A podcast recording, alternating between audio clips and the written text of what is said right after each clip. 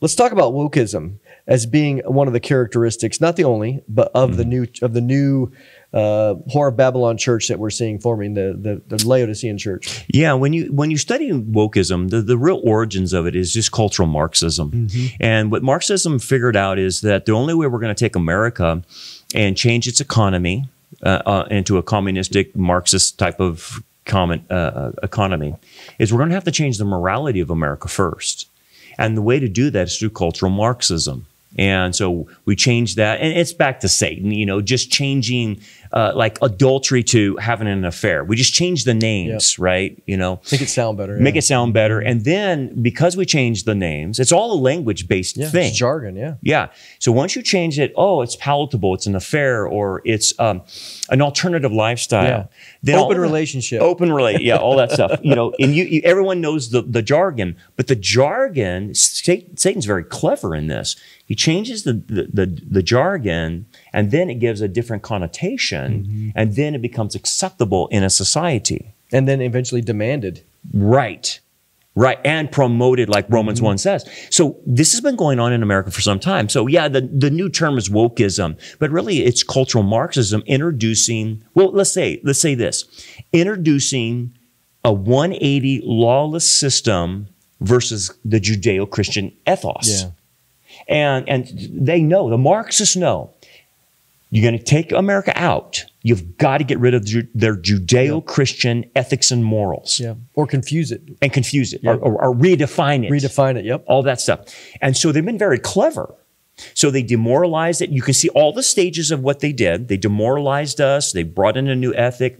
And now um, you and I are now public enemy number one because we go against that ethos. And so wokeism uh, is just a modern term for, I call it 180ism or lawlessness. And people hear the word lawlessness in the Bible and they think, what do you mean, anarchy? No, no, no. No. No, it means it's Isaiah 5. God says this is good. They say it's bad. Yep. And it's the uh, the opposite, polar opposites. It's turning the thing, the whole, the ethos and the morality upside down. I mean, it- Exactly. It's, it's on its complete head. It's on, and and that's intentional because if you can turn everything on its complete head, then you get c- control, and then then the, the- people are going to worship something. They are. right? They're like you, you asked Nathan, is there an atheist? No, they're worship. So they got to change the worship to worship this different God, and the new God is statism, and uh, and whatever they push, they say God bless America, whatever, but that doesn't mean anything to them.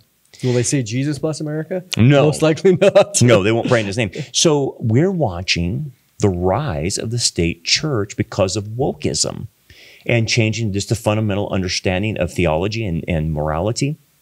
And, and think about this, Mondo, where this goes. Because people say, well, how far can they go? They'll go all the way because evil doesn't have a restraint. It eventually has to be restrained by God. And, and so now, you know, the, the- where it's going is this push towards legalizing pedophilia. Um, they, they don't even call it that. They call it um, uh, Consent. consent, minor attracted persons. Yep. And here's here's the argument, and so let me dovetail just a little bit to finish this. How are they going to get that legalized? Well, it's through the transgender movement. That's how. Because right now, in the transgender movement, they're saying as young as two years old, a person can decide what sex they want to be. So the pedophiles are already using that argument, saying, wait, wait a second. If you're saying a two year old can make a decision on what sex they want to be, then they're old enough to determine who they want to have sex with. Yeah. That's the argument coming from the pedophiles. And you're thinking, are we really going there? You watch. Yeah. The longer we're here, the worse it will become. And I think what God, why, why is God allowing us to see this? Well, number one, we have a job to do. But I think in one, in one sense, uh, this is my own opinion. I think He's letting us see how bad it's really getting in order to understand the justification for the tribulation. Yeah. Because we look at the tribulation like, wow, this is the worst time in, in all of humanity. And you and I, Mondo, and everyone else listening and watching can understand why. Why It's it's, war- it's warranted. It's warranted. Yeah. We're past Sodom and Gomorrah now. We're, I mean, we're now Genesis 6 stuff doing genetic coding, uh, wanting to create designer babies. Wait Mm-hmm. a second, time out. You're messing with God's creation now. And so it's warranted on, on almost every front. Yeah. You know, so you know when you see uh, i find it you know just i don't know interesting or, or heartening or encouraging in one sense because during if you read revelation during the tribulation the angels are uh, on several occasions uh, you know a, massive judgment happens and uh, you know a third are dead or whatever yeah. and they say righteous and true are your judgments o lord Amen. so they're over there, they're acknowledging, they're seeing it, and they're watching the the rebellion of humanity.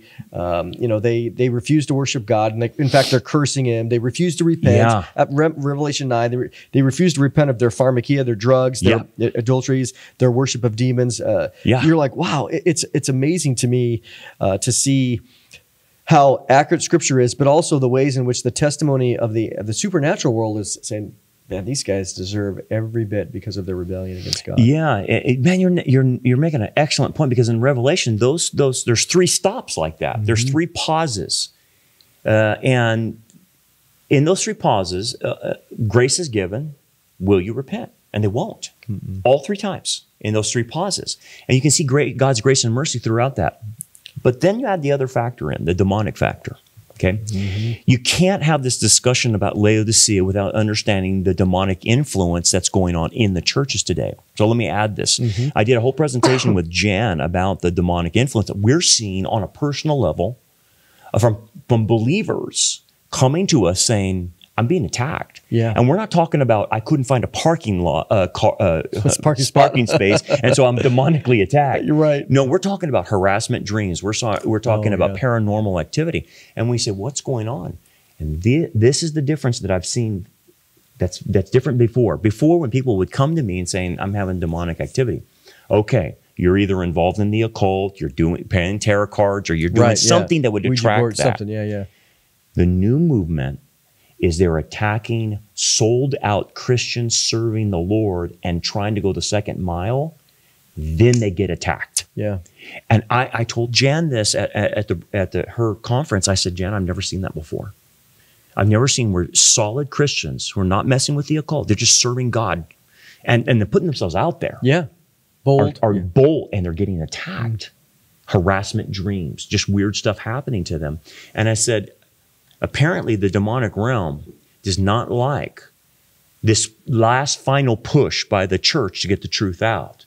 And they're trying to stop us all from from getting that truth out. And then you look at the level of immorality that's now being introduced in the church and the culture and you can't you can't walk away and say that's just human.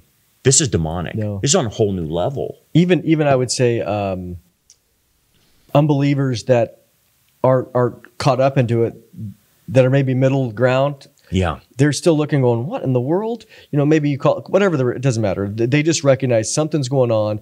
They can't put their finger on Yeah. it. They just know that what they have experienced over the last ten years, the changes are absolutely unprecedented. Now, we of course we have the spiritual answers for it, but Yeah. I think for those listening, uh, and I, I imagine you would agree with this, that uh, one of the most important things that that I ask constantly is, if you're a listener, pray for us, pray, Yeah, pray for the right. ministries, because you know the what I see is, you know, every day we I tell people, I used to tell this to the church people, every day, every night, you you usually pray before your meal. Make sure to pray for the church. Yeah. Pray, pray for the leadership. Yeah. Wh- wh- Why, why, just throw us in. Throw Yeah, us in while, please. while you're praying for your dinner. Right. Just you know, ask for spiritual protection because we know uh, that that prayer changes, prayer works for Yeah. sure, and that we, we need that more than anything else.